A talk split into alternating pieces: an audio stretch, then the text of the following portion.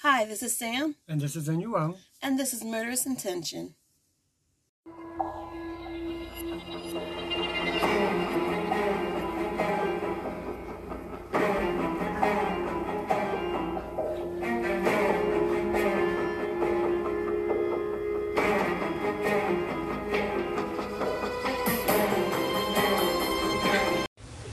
Hey guys, so this is our last podcast for season 2. It's been a long season. Yes. Yeah, and I think we decided that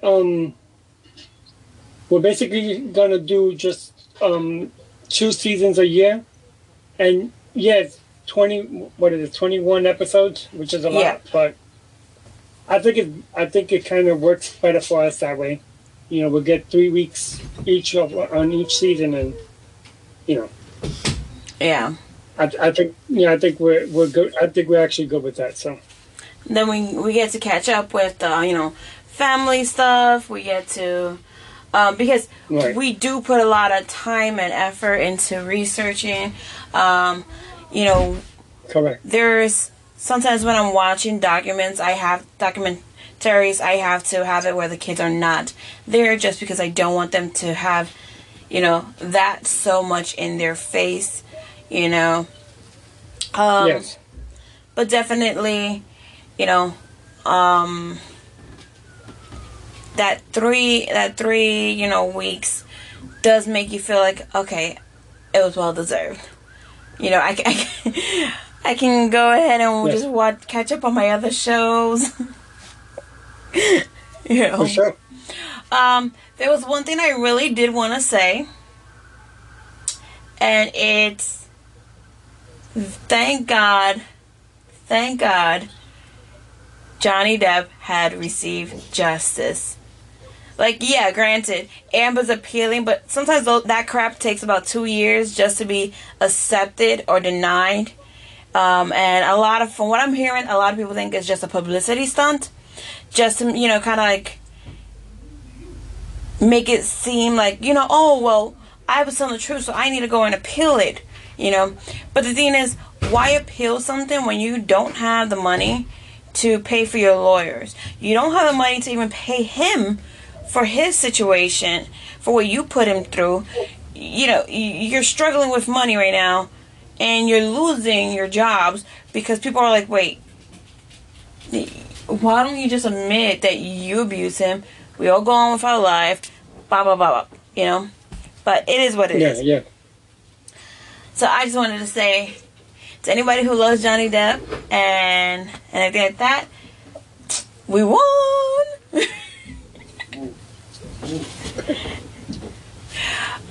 So I'm going to... So I'm going to actually get straight into this case. This case is a little bit, heavy and is very controversial. So just to let you guys know, if you don't want to hear about a child shooting another child, you can be able to, save this for another time, or, if it's not for you, that's okay. We understand that. If you are not into hearing crimes against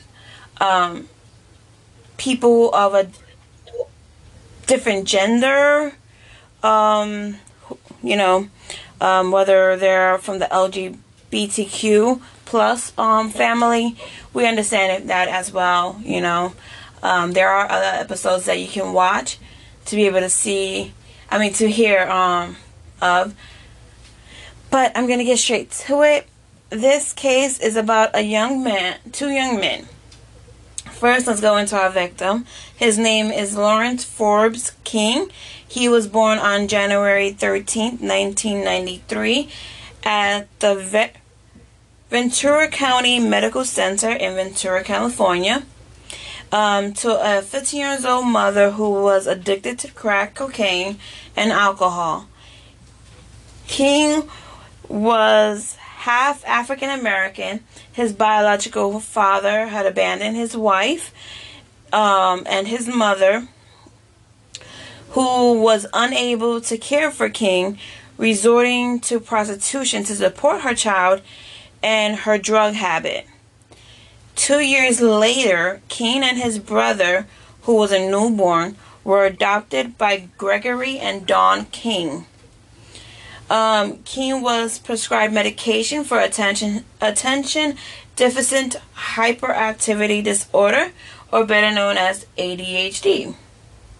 And according to Gregory King, he had been diagnosed with reactive attachment disorder, a condition in which a child fails to develop relationships with his or her caregivers. He was also forced to repeat the first grade. King also began to be bullied by fellow students by the third grade due to his effeminacy and openness about being gay. Having coming out at age 10 years old, so then at age 12, King was placed on probation for theft and vandalism after taking food from the refrigerator in the home where he was living. So his adopted family went and said he called the cops and had him arrested for stealing food from his own refrigerator. I don't get that concept, because I feel like food to a child should not be restricted. You know, if they're hungry, they should be able to eat, you know. And if you're struggling with food, I get that, and you're trying to make things stretch.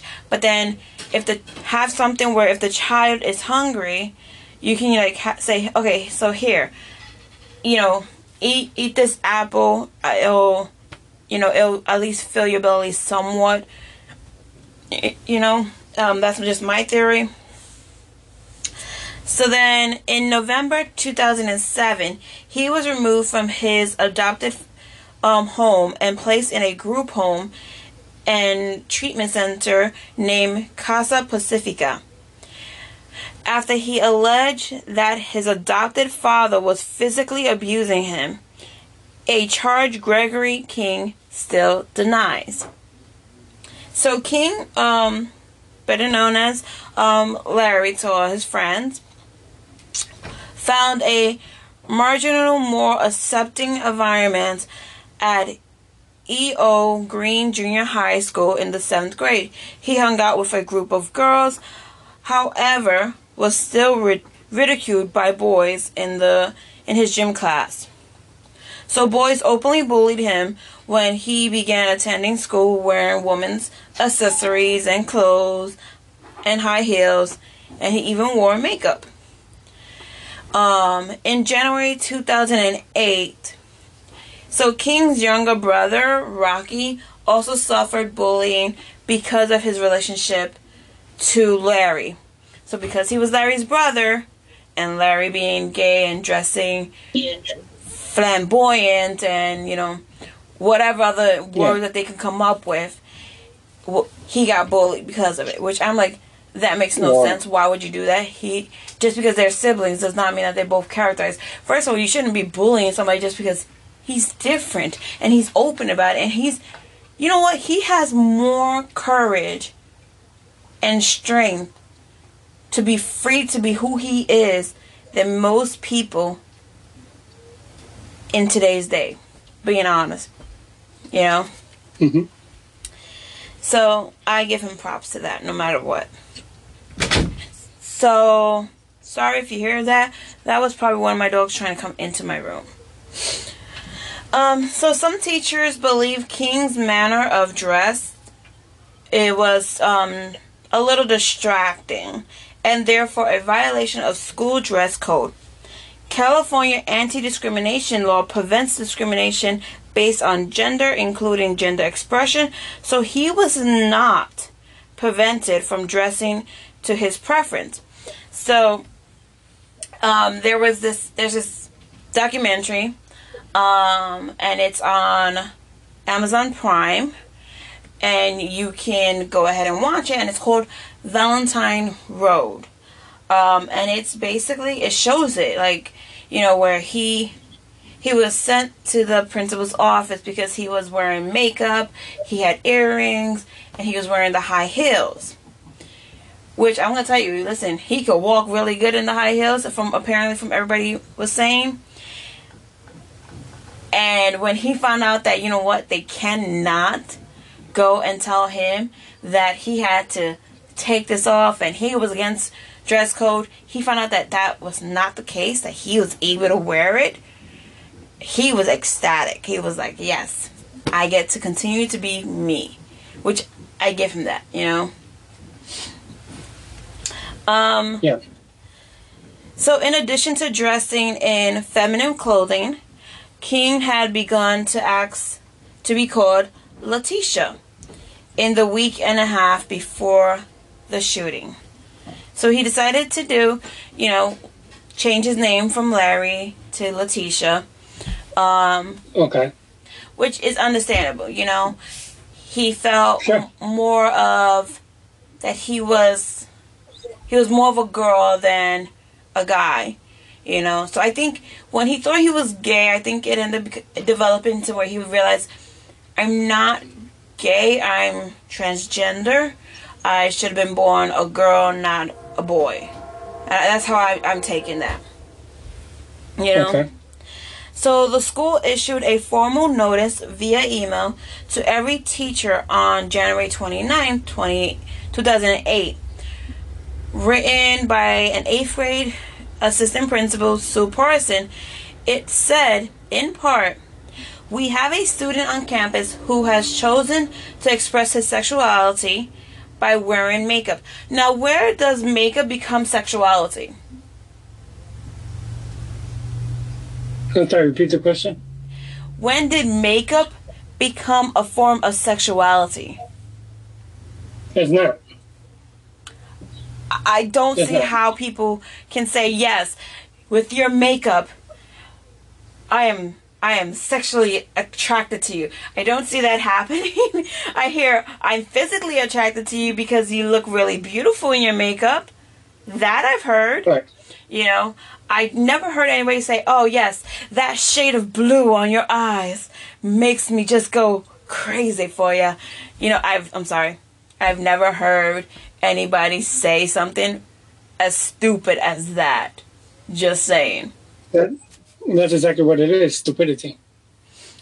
You know, and I get it. If you don't understand, if you don't get what he's going through and you're not open-minded to it, you're going to think stupid. So understandably, I understand you, but also understand that you can't spit out words and think that everybody's going to be like, oh, yeah, uh-huh.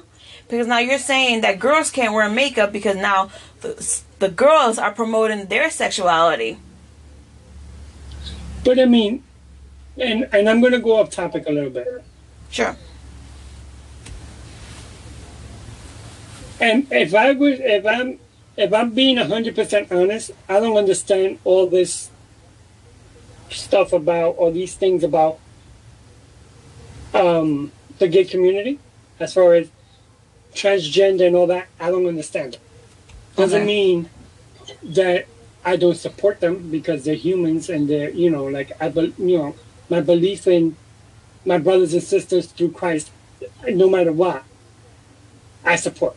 Anyway, but the same thing with that stupid comment about because he had makeup, it has to do with sexuality, brings up another topic of this cancer culture that we have going on now.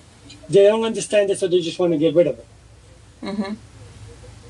That's really, so whatever I can do to make you stop doing whatever you're doing, I'm going to put whatever word makes everybody like, oh, wow, because he's wearing makeup, he's saying that he's sexually attracted to everybody, we got to stop that.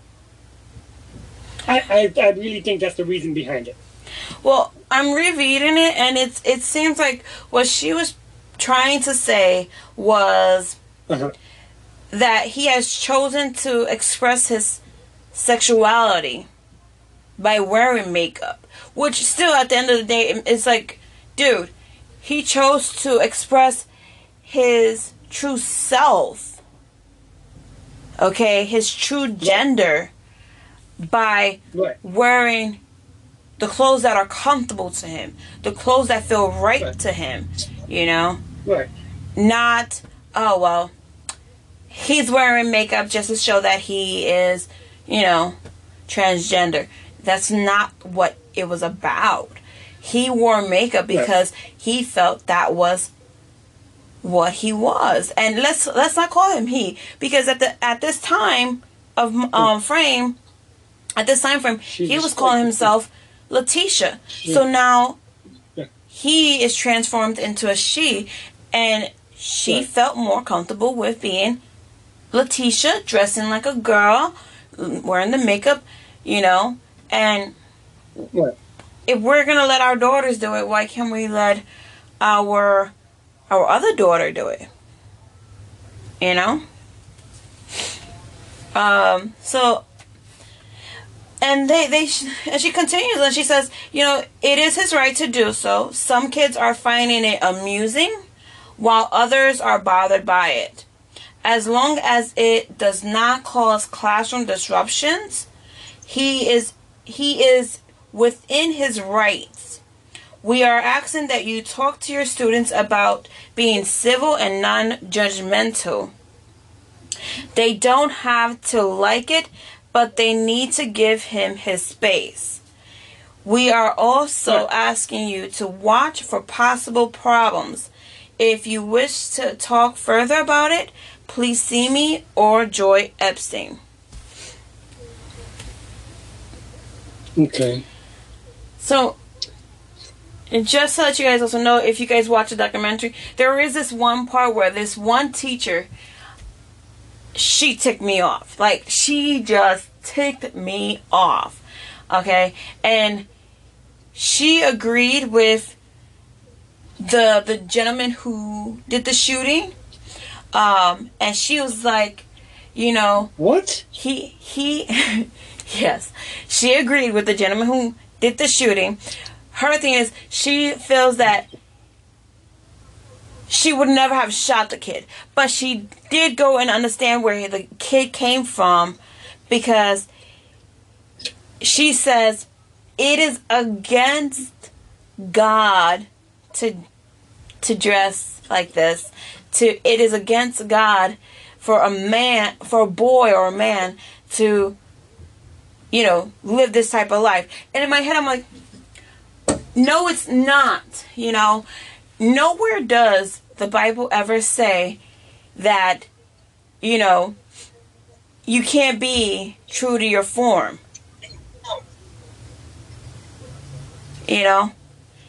In my opinion, the body we live in is just, it's just a suit, you know? And we can tailor it to our preferred image, you know?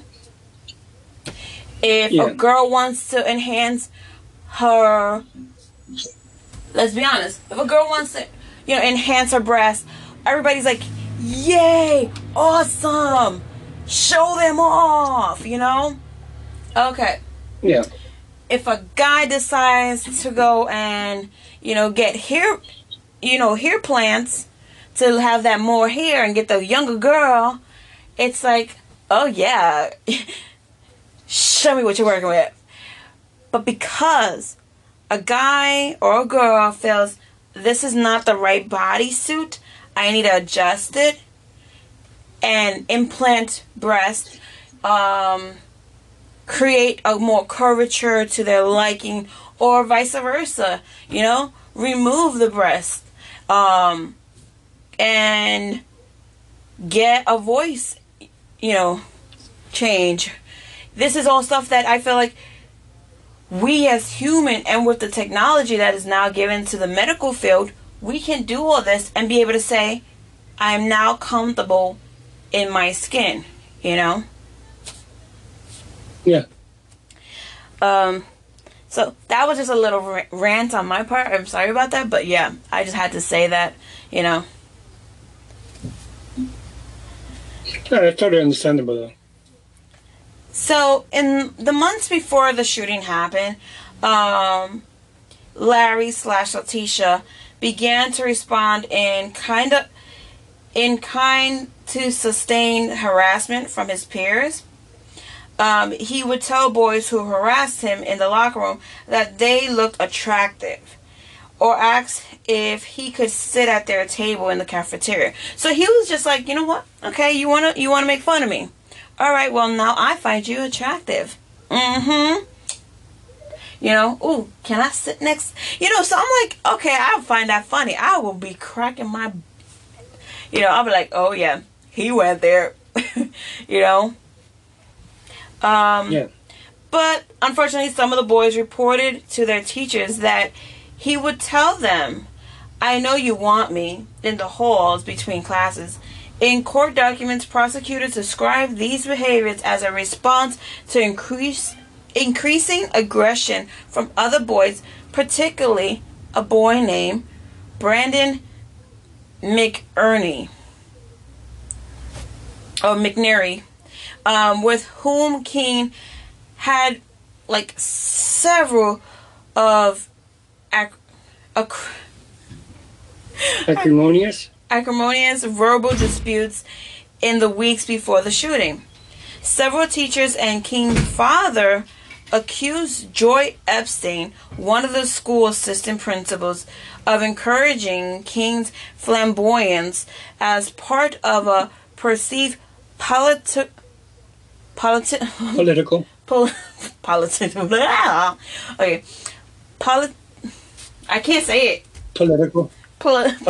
agenda. Political agenda. I'm sorry. I really got tongue-tied. Sorry. So let's go into about this other kid. Now, this kid is actually the shooter, just so you know. Brandon David McInerney was born on January 24th, 1994 in Ventura, California.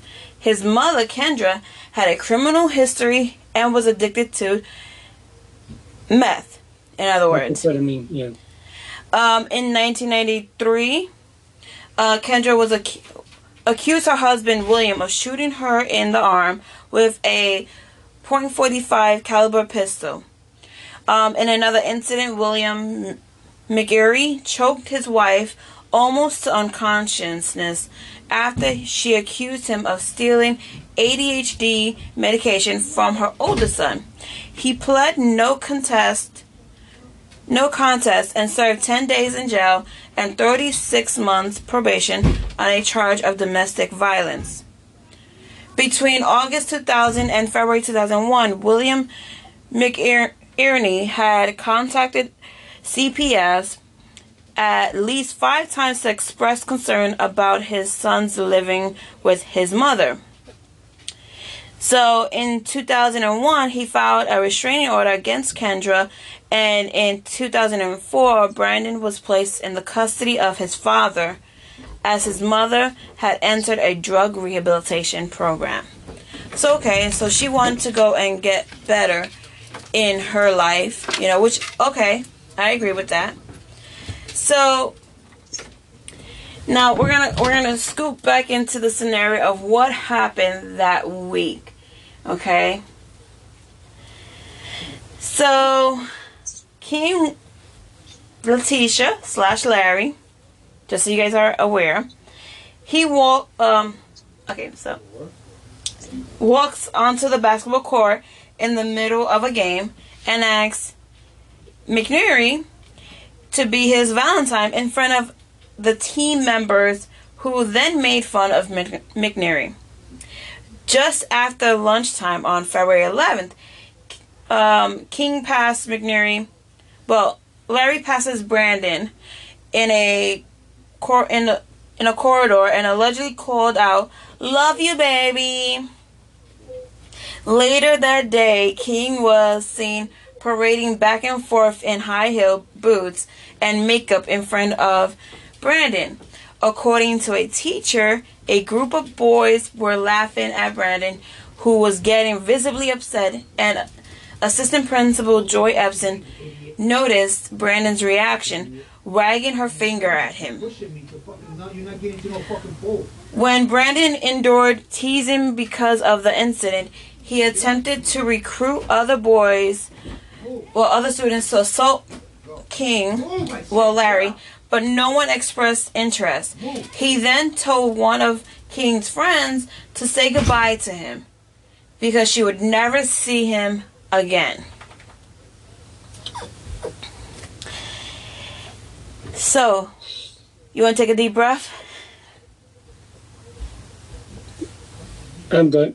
Okay. So, on the morning of February 12, 2008, Brandon was witnessed repeatedly looking at Larry during a class in a computer laboratory. At approximately 8:15 a.m., so before I say what happened, there was numerous amount of times for him to not do this. Just saying. There was numerous amount of things that I feel would have been like, you know what? No. This is a sign. Not happening. You know? So, when Brandon left the house that day, and you'll hear this in the documentary, he forgot the gun. Then he, instead of saying, you know what, I forgot it, that means I shouldn't do it, he went back in the house, got the gun, and then came back. And then he went, while he was sitting in class, he was basically debating whether he should do this or not, until he heard Larry / Latisha walk in and say, I am now going to be called Latisha. So that kind of made it be where he said, you know what, I'm going to do this. Instead of, you know what, I'm not going to do this kind of thing. But just so you guys know. So people, like I said, people was witnessing that Brandon kept looking at Latisha / Larry during a class in the computer laboratory. At approximately 8:15 a.m. local time in California, Brandon drew from his book bag a .22 caliber revolver belonging to relatives and shot King twice in the back of the head. Following the shooting, Brandon tossed the handgun on the floor and walked out of the classroom. He was apprehended by the police 5 blocks away from the school campus about 7 minutes later. So the cops were, you know, like, they were on this. So I give it to them. So King was transported to St. John's Regional Medical Center, where he was listed in serious condition. He was declared brain dead on February 13th, but was kept on life support for 2 days so that his organs could be donated. His heart was actually donated to a 10-year-old girl, just so you guys know, which I think that is for me another form of way that he is still living with everybody, you know. There was vigils and marches being organized across the United States following his death.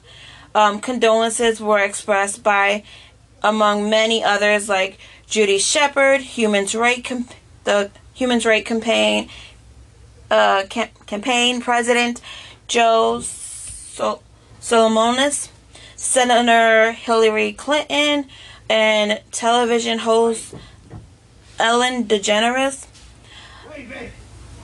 1,000 students in the Humanin School District, where E.O. Green is located, marched to pay tribute to King on February 16, 2008, 4 days after the shooting.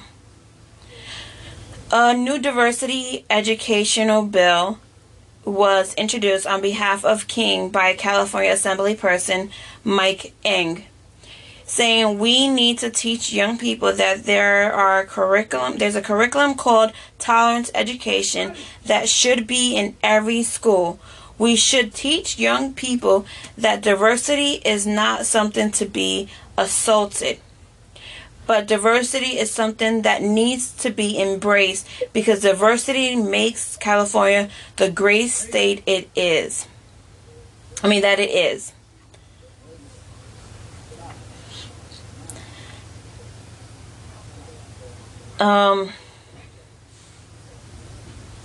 The bill would require mandatory classes on diversity and tolerance in California school districts. A local vigil in Ventura, California was organized 1 year after King's death, the Day of Silence for 2008, which is intended to protest LGBT harassment, and occurred on April 25th, was specifically dedicated to King. King's father, Greg, was reportedly unconvinced his adopted son was gay, as Larry had only recently told him that he was bisexual. Greg believed that Larry was sexually harassed by Brandon and has expressed concern that Larry or Latisha is being made a poster child for gay rights issues. Teachers also showed some sympathy for Brandon, stating, "We failed Brandon. We didn't know the bullying was coming from the other side." Larry was pushing as hard as he could because he liked the attention. So now we're gonna blame the victim for the shooter's action. Does that make sense? It doesn't make sense, but at the same time, that's usually how it is. Yeah, there's always victim blaming. In this kind of situations, there's always going to be victim blaming, because nobody wants to say, yeah, we should have protected, you know. But let me also say, and this is not the first case, not the first situation, I'm going to say like that. Okay. Where victim blaming happens all the time.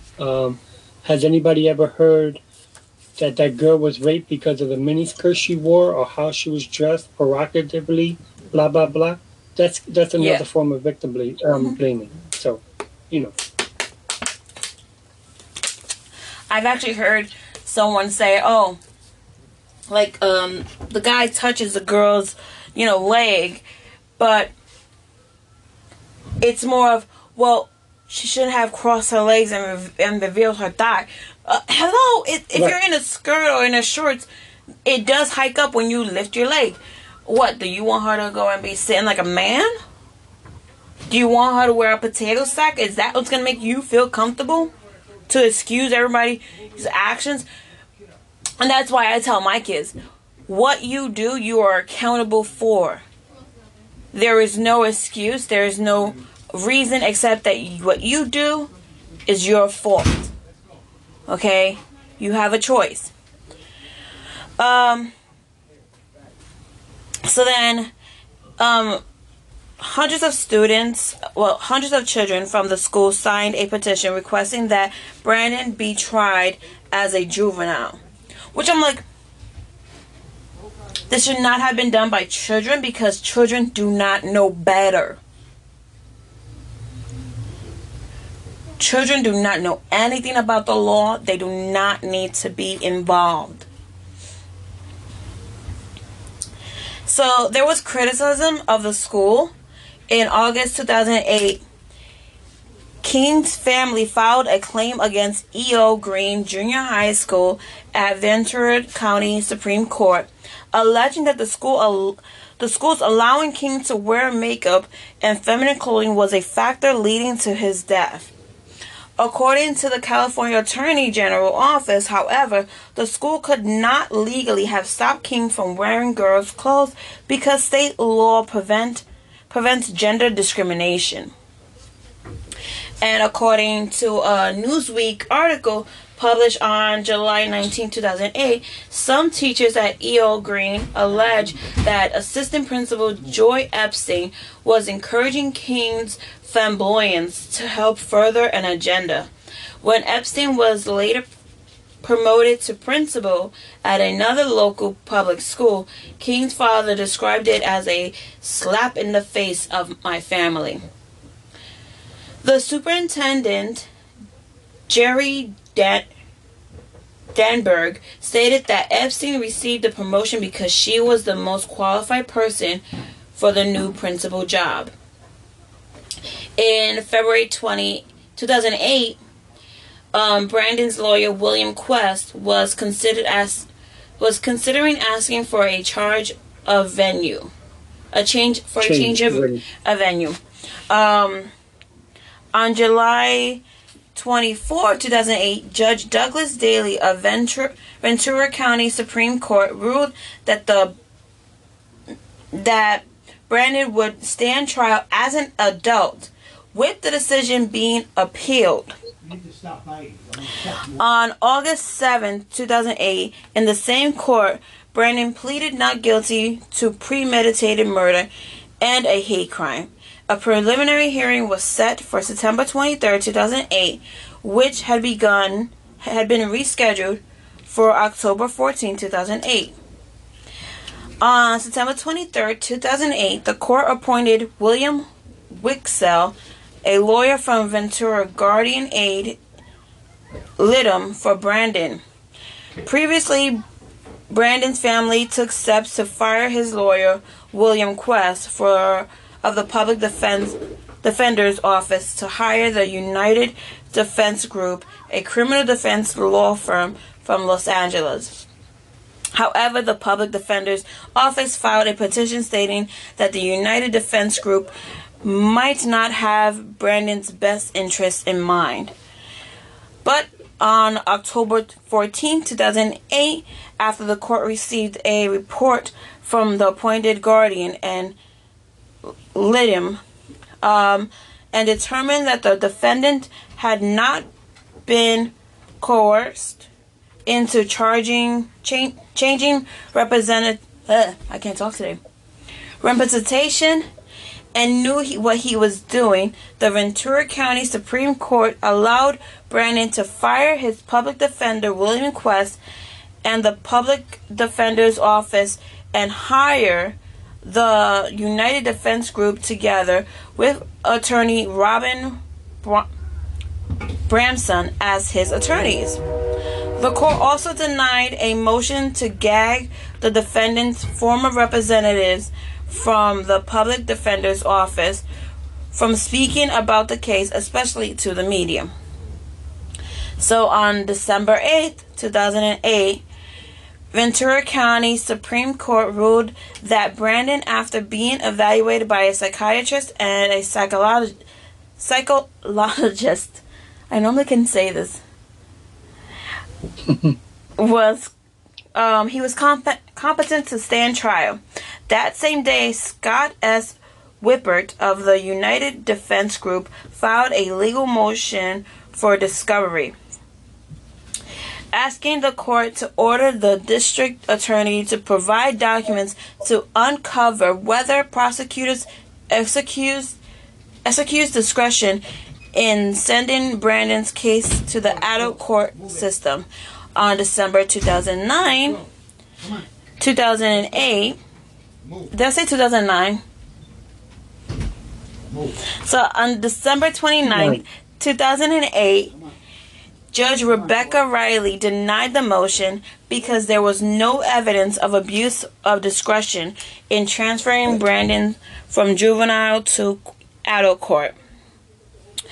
On January 26, 2009, the preliminary hearing was postponed until March 17th to give Brandon's lawyer time to appeal Judge Riley's rejection of the December motion for discovery. On March 18, 2009, the hearing was again postponed when William McNary, the father of Brandon, was found dead in his living room in the Silver Strand area near Oxnard after he sustained an accidental head injury in a fall. Judge Riley granted Brandon permission to leave the juvenile detention facility and attend his father's funeral. On August 27, 2009, at his arraignment in Ventura County Supreme Court, Brandon pled not guilty to all charges. The judge, Bruce Young, set the pre-trial hearing date for October 23, 2009, and the trial start date for December 1, 2009.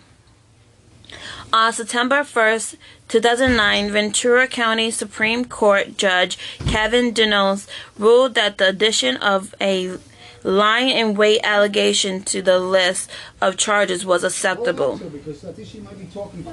The addition of this allegation. The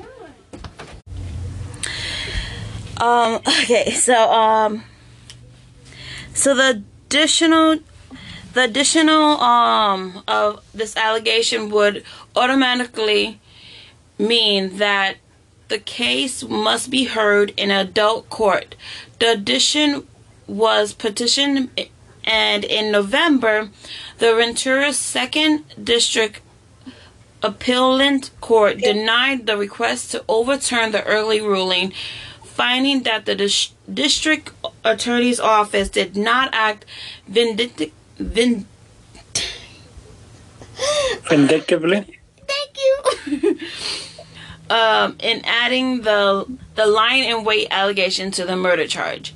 On January 21st, 2010. Now I feel like this case has been like they're prolonging the trial so much, you know, and I'm like, mm-hmm. That's usually what happens with a murder/hate crime. Child, they delay it for sometimes the stupidest reasons. Yeah. So, like I said, on January 21st, 2010, the state Supreme Court rejected the petition to overturn the early ruling by the Ventura County Supreme Court judge after a postponement from May 14, 2010. Brandon's trial was set to begin on July 14, 2010 in Ventura County Supreme Court, but was again postponed. A hearing was scheduled for April 4, 2011 to determine whether Brandon's attorneys would be ready for a trial starting May 2nd of 2011.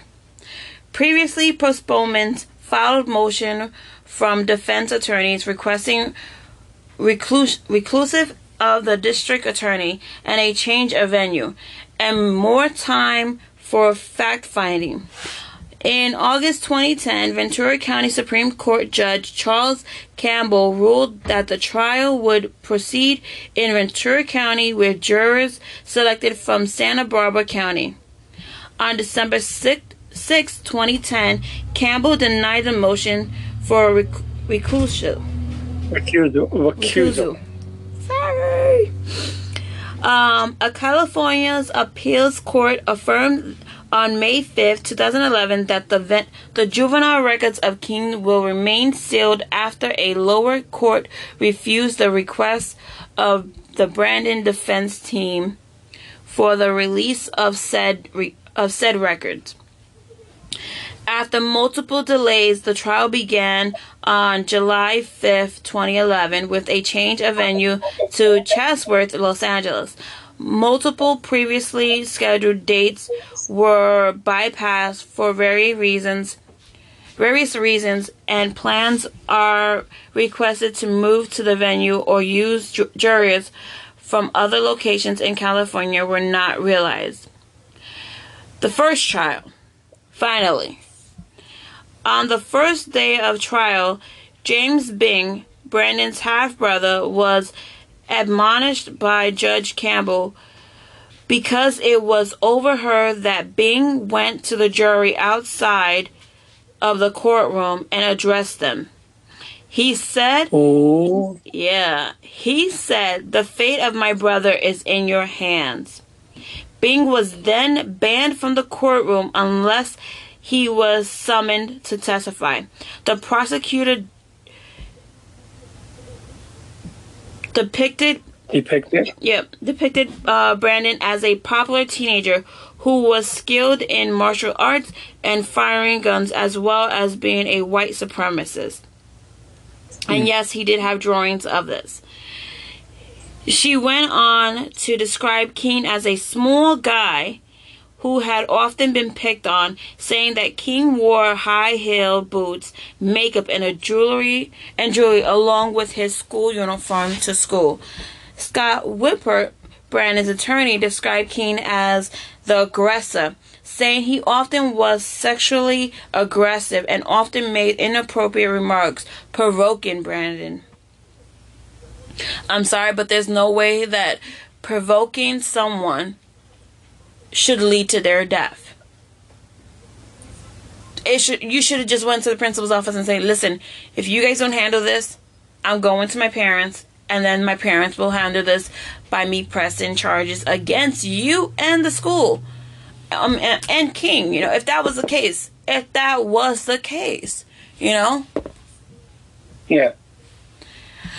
But witnesses who were students and classmates of Brandon testified on July 7th, 2011, one witness said that King told her he had changed his name to Latisha.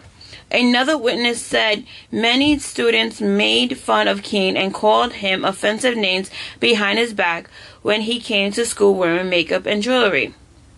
A few of the witnesses said they never noticed King making sexual advances towards other students, but that sexual comments he made were just messing with Brandon. The former vice principal of E.O. Green School, Joy Epstein. Hold on one second.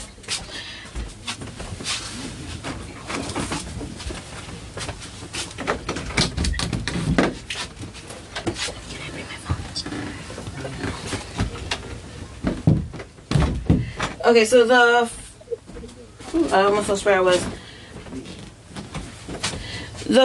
former vice principal of E.O. Green School, Joy Epstein, testified on July 11, 2011. She said she had discussed King's behavior with other school officials at the school. I just lost my place. I'm sorry. At this others of the school, they decided it was according to the constitutional rights of California legitimate for King to wear what he wanted unless it violated a school dress code. Joy Epstein said high heel boots, makeup, and jewelry were all allowed according to the Oxford school dress policy. She said another administrator within the district said that the school must protect students' civil and equal rights. Another teacher testified that pupils had told her King would seek them out and follow them into the bathroom, behavior she considered to be sexual harassment. She was told by Epstein that the school could do nothing about the behavior. On July 22nd, 2021. Oh, I'm sorry. On July 22nd, 2011, the jury was shown footage of a video in which Brandon was fighting in the Ventura County Juvenile Hall, where he currently lives. One of the correction officers testified that the defendant was a good kid in the honor program for good behavior and had a relationship with people of different backgrounds and origin. He said that within the juvenile hall environment, fighting was a routine occurrence and that Brandon was not prone to violence, as the prosecutor alleged. Don Bolin, an English teacher, had testified and said she counseled King and told him that wearing told him he should not wear attention-getting clothes if he did not want to receive negative attention. She also gave the teen, who was exploring his sexual and/or gender identity, a strapless green chiffon gown. She meant for him to wear it outside of school. A photo was shown of Larry King holding up the dress, and many people in the courtroom were crying. Greg King, Larry's father, became upset and gathered his family to leave. But before doing so, Dawn King, Larry's mother, swore at Baldwin's 13-year-old daughter and a relative. The judge later banned Dawn King from the remainder of the trial because the school administrators were allowing King to wear whatever he wanted as long as it did not violate the dress code. The defense was arguing that this allowed King to sexually harass Brandon, which I think that's full of crap.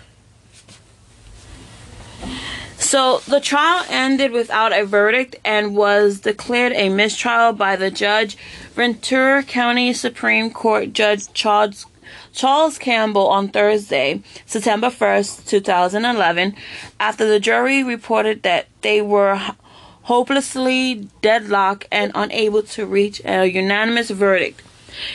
There were 8 weeks of testimony with almost 100 witnesses, and the jury had been deliberating since August 26, 2011. The jury had taken 4 votes, and the last vote was split between 7 jurors voting for voluntary manslaughter and 5 jurors voting for either first-degree or second-degree murder. Later analyzing showed defense attorneys have chosen to pursue the gay panic defense strategy, with several jurors later stating on the television program 2020 that King, Larry, had been bullying Brandon, leaving Brandon with no way out. I think that's a full of crap. Just saying my opinion in that. Yeah, you know. Now the second trial. On September 2nd, 2011, the district attorney's office announced that they intended to retry Brandon, and a hearing was scheduled for October 5th, 2011. For the second trial, the prosecutor dropped the hate crime charge, which I'm like, damn, why? You know? How the hell can you drop the hate crime charge, though? Well, I think it might have been because of the fact that there was, like, people saying, well, he was, you know, being aggressive. And then there was other people saying, no, he, you know. So it was more of that maybe there wasn't enough ground to show it as a hate crime, you know. So I disagree with that, but okay. I disagree with it, too. But, you know, it's I'm not there at that time. So it's like, I'm trying to just figure out, like, what could maybe have gone through their mind. Or maybe they figured, well, if we get him for murder, then that should be good enough, at least, to create some kind of justice. You know? So. Okay.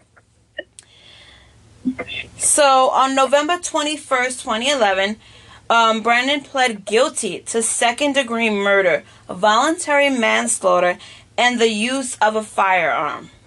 He was sentenced to 21 years behind bars, initially in a juvenile facility, and then in prison upon turning 18, with no credit given for time served before the trial or for good behavior. He was sentenced on December 19th. As of March 2022, Brandon is in prison in the California Correctional Center, okay? So many celebrities commented on the murder of Lawrence King. Some, like Janet Jackson, Copaneri Adams, Sarah Bareilles, and Taylor Swift, used their fame and recognition to create a public service announcement about the murder, which ran on Logo and across MTV Network. Victims of police brutality, Rodney King compared the murder to his own experience as a victim of hate crime, stating, "What have we learned? What have we changed?" An examination of the circumstances that preceded and followed the 2008 murder was captured on in the 2013 HBO documentary film Valentine Road. The murder was a central inspiration for Canadian writer Roselle Reed's award-winning young adult novel When Everything Feels Like the Movies, published in 2014, and Simon Bollensy's novel, I'm not even going to say that because that's in French, Le Fante Mascara, I think that's how you would say it, published in 2016. A book by clinical psychologist Ken Colbert, A Murder Over a Girl, was published in March 2016, circling the tragedy and how bullying, homophobia, and transphobia caused the murder of Larry King. The book also goes into details about the personal lives of Larry King, Brandon McInerney, and those close to the boys, who, while also talking about how the trial went during the time. E.O. Green Junior High School installed an alliance called PRISM, a safe space for LGBTQ youth and allies, years after the death of Larry King. So, yeah. That is all for that case that I have. I just feel like using the gay panic defense is a coward way, because you know what? It's stupid. You can easily say, I'm sorry, you know, I'm just not into you. You know, you're a cool kid, but that's where I want to keep it, you know. You know, there was no need for, oh, well, you think you called me baby, you said this and you said that, I need to go and kill you. I feel like there's no need for that. There was never a need for that, you know. In the documentary, Valentine Road, Larry, Latisha, Havett, he wanted to be called, is actually buried in a cemetery on Valentine Road. So that's where the title also goes into. Plus, the murder was taken close to the time of Valentine's Day. So, yeah. If I'm right, he died on Valentine. So that is my case.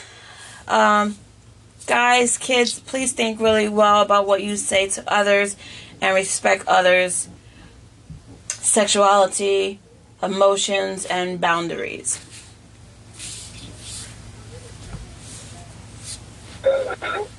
The most upsetting part for me, and I'm going to ask this general question,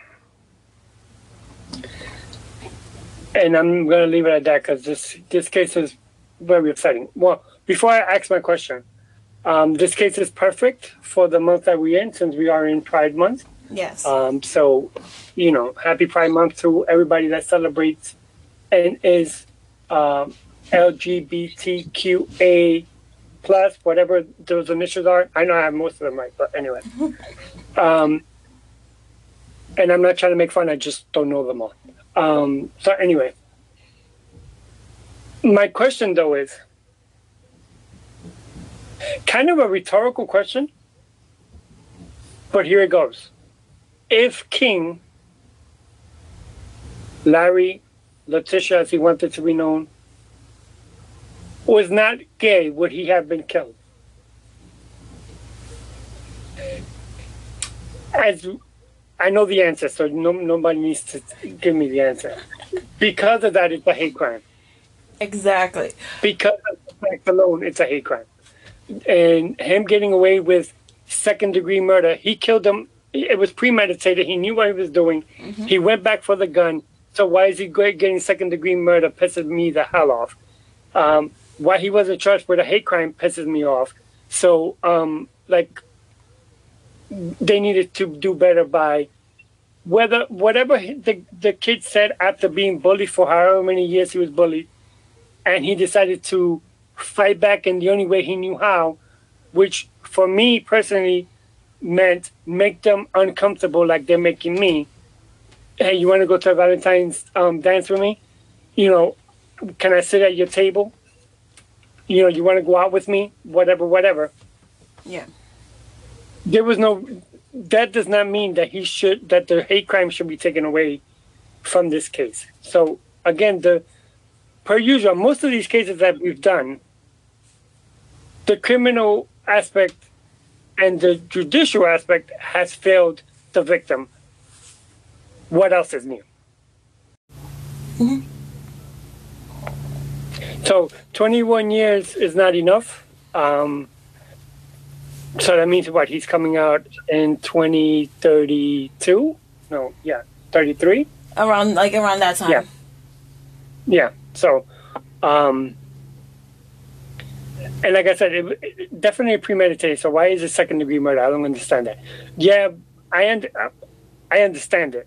I should not say I don't understand it. We'll get him convicted. The family be happy, and you know we'll let it go as it is. I know that that's probably why they came to an agreement, because if it was me, I'm like, nope, I want to throw the book at you, throw away the key, and I'm, you know, so yeah. Yeah, no, I hear you. Yeah. I feel like, and what got me was in the documentary, they show the kids who graduated the year that that King would have graduated. And here's the thing is that what got me upset was the fact that Brandon did go and do the thing to go and get, you know, use his time wisely. He got his high school diploma. But I feel like, okay, you got your high school diploma. You got to graduate. You got to go. And whether you're in jail or not, eventually you're going to be free. You're going to go and breathe. You still breathe. You still breathe. You know? Yeah. You can still see the world. You can still go and have a family. You can still do all these stuff. Okay? King doesn't. That was stolen from him, you know. Then there's the other thing that got me upset was that there's this tree. They planted a tree in the school, and no adults. They agreed to put a plaque, and they're letting the kids, you know, figure out what they want to put on the plaque. But they told them, you cannot mention King. You cannot mention anything that happened that day on the plaque. So why put the fucking plaque? So that's what one of the kids was saying. She was like, you know, this is supposed to be a spot where we can go to remember. Whether you want to remember King or you want to remember one of your family members, but this is somewhere you can come to remember, you know. And they want it to be somewhere that you can remember King. All the kids are saying, no, we want this to be remembered for him, because all this started because of what happened. You know, this should be in honor of King, because you know what, he opened the gates and said it is okay for kids to be able to say, hey, I need to dress who I am. I need to be who I am, you know. And I feel like with adults saying, no, but we need to, you know, cover that up, and we need to make it more easy for other people as well. Okay, I get you. But you also have to realize that something happened in that school, and now those kids want to go and basically, you know, honor this young child, you know. Yeah. Sorry, I got worked up on that one. And then there was, in the documentary, you also see that there was that teacher that I was talking about that, she... Joy? No, not Joy. It was this other teacher. It was a Spanish teacher, and she was like, she's very, you'll see it in, the documentary, she's very religious, which, no offense, not offense towards anybody who's really religious, I totally agree with you, you know, you have your right to religion, but so you remember how they did a parade, right? And a National Silence Day. They honored it on 2008 to Larry. The teacher felt that there was no need for that in their area. There was no need for the Pride Parade to pass in front of the school. There was no need for the students to go and honor him with National Silent Day. And that's where I'm like, the point of that Silent Day is the point of actually getting it out there that there are crimes being done and these people cannot speak, you know? You're doing a lot of hate on people just because you don't understand it. It's okay to say to somebody, hey, I don't get you. I don't understand what you're doing. But I appreciate you as a human. And leave it at that. You know? Yeah. And that's why I feel like as a teacher, you should not be the way your mindset is. And that's why I was like, I was getting really huffy-puffy. I was catching attitude. I was like, ooh. And anybody who knows me, I get very rage efficient with certain things, especially things about children.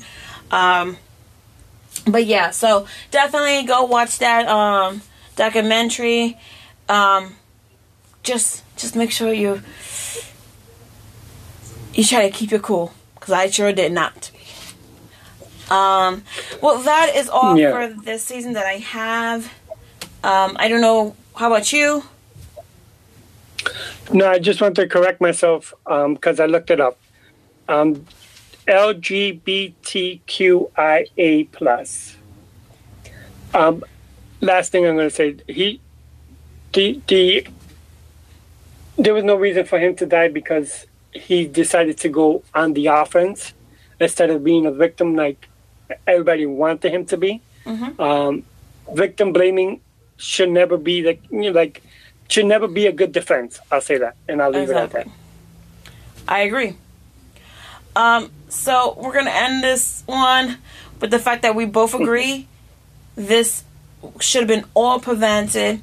And the one that's really to blame for everything is Brandon, whether he wants to admit it to himself or not. At the end of the day, he knows his truth. So, with that being said, good night, guys. Oh, wait. If you guys want to go ahead and give us some cases that you guys want to hear for for season 3, let us know in our email. So, email us at murderousintentions21@gmail.com. Or you can Instagram us in our DMs, and you can go ahead and... Oh, wait, that'll be at what? Where is that again? Murderous_intentions_podcast.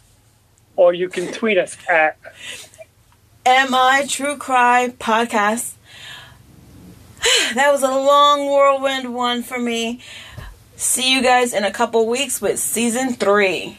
Bye. Season 3. See you. Bye-bye.